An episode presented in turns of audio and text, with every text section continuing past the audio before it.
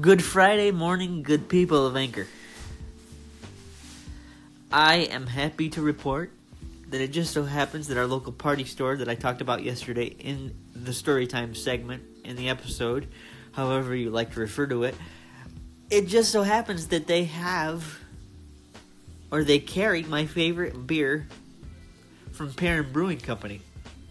So, needless to say, I'm a pretty happy camper, man, because it's just good beer. Really good beer. It's called Perrin Gold, if there's anybody out there that's interested.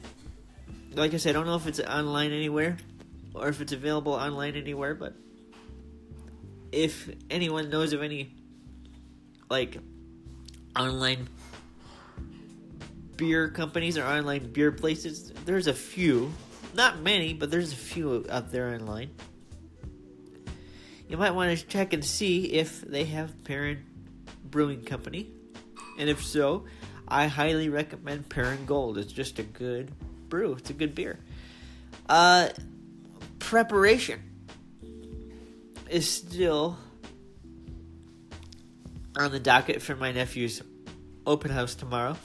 We're going to try, as I said in yesterday's episode, we're going to try a test batch of the macaroni and cheese my mom's making. And we're also going to bring pulled pork, as I've said before.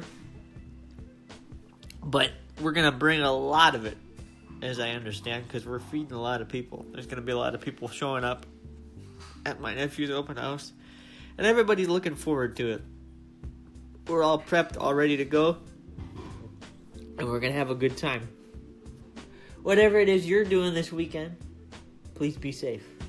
Until we meet again, which is, of course, tomorrow, may grace and peace be with you all.